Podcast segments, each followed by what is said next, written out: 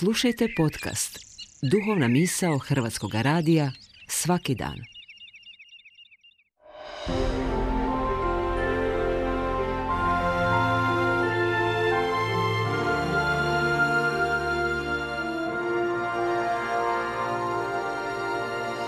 Duhovna misao. Urednica je Blaženka Jančić.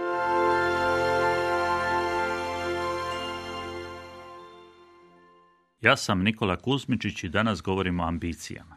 Vozim ja tako početkom ožujka starom Karlovačkom i slušam radio.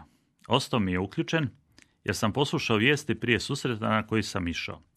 Po završetku krasnog i obogaćujućeg susreta nastavio sam slušati radio jer je bila emisija u kojoj se uopće nije govorilo o nemilim događajima koji za posljedice imaju stradanje Ukrajinaca. Bračni par je govorio o svom uhodanom poslu s toliko životne vedrine i mudrosti da je bilo pravo svježenje slušati ih. Onda je voditeljica upitala imaju li oni u životu koju muku, jer sve zvuči tako idilično, budući da rade ono što vole i živo toga. Samo to pitanje mi je zasmetalo, jer čemu inzistirati i na onim tamnim lošim stranama? Muškarac je odgovorio da im je najveća životna muka to što njihov sin nema nikakvog interesa za ono što oni rade. Nije se mogao načuditi sinovljevoj drskosti da slijedi svoje snove namjesto snova svojih roditelja. U evanđelskim otloncima se spominju čak četiri člana jedne obitelji. Braća Ivan i Jakov, te njihova majka i njihov otac Zebedej. Ivanovi i Jakovljevi roditelji su primjer dvostrukog roditeljskog odnosa prema vlastitoj djeci, te prema njihovim ambicijama i životnim opredjeljenjima. Zebedeja u evanđelju susrećemo u trenutku kada Isus poziva Jakova i Ivana da idu za njime. Oni dvojica se u tom trenutku s ocem i nadničarima nalaze u lađi i krpaju mreže. Tih nekoliko usputnih napomena govore nam mnogo o njima i situaciju koje se nalaze. To što su s njima bili nadničari ukazuje na to da im je posao dobro išao i da su imali svoje zaposlenike. To što su krpali mreže govori nam da su razmišljali o budućnosti i spremali se na još bolji i uspješniji posao. A činjenica da su bili s ocem svjedoči nam da su poštivali tradiciju, običaje i na kraju krajeva Božju zapovjed. Na Isusov poziv bili su spremni odreći se i svoje prošlosti, svoje budućnosti i materijalne sigurnosti u sadašnjosti. A mene u toj zgodi najviše oduševljava njihov otac Zebedej, koji ih je pustio da odu, da odu obojica. Nije se pogađao s Isusom nudeći jednoga sina njemu, a jednoga ostavljajući sebi, nego je pustio svoje sinove da žive vlastiti život.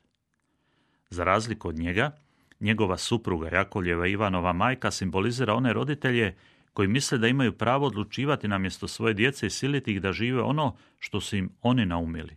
U evanđelju je susrećemo kako nagovara Isusa da jednoga od njenih sinova postavi sebi s desne, a drugoga s lijeve strane kad uspostavi svoje kraljestvo. Dok su moji sinovi bili mali, onima koji bi tek doznali da sam im ja otac, odgovarao bih uvijek istom rečenicom za koju sam mislio da je duhovita. Žao mi je što ne sliče na mene, ali mi je drago da su lijepi.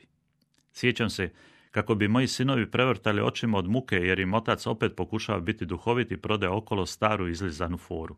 Ali svi oni koji bi je čuli, čuli su je prvi put i reagirali bi na različite načine. Tog svog pokušaja duhovitosti sam se sjetio kad sam početkom ožujka ugasio radio na staroj Karlovačkoj.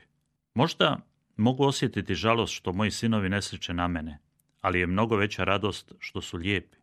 Jer oni nisu stvoreni da bi bili poput mene, nego postoje da bi bili ono za što ih je Bog stvorio. Oni nisu na svijetu da bi bili drugi ja, nego da bi bili jedinstveni neponovljivi original. Oni nisu tu da ispunjavaju moje nerealiziranosti, nego da ostvare svoje talente i Božju volju. Kada danas pogledam svoje sinove, drago mi je što u njima vidim njih, a ne sebe. Njihova majka i ja smo puni zahvalnosti primili od Boga njihove živote, da ih čuvamo dok im krila ne ojačaju i ne odlete iz gnjezda ljubavlju satkana. I gledajući njihov let, zahvalan sam Bogu što mi je povjerio tako krasnu zadaću. Premda ne sliče na mene, zahvala sam, radostan i ponosan što su lijepi.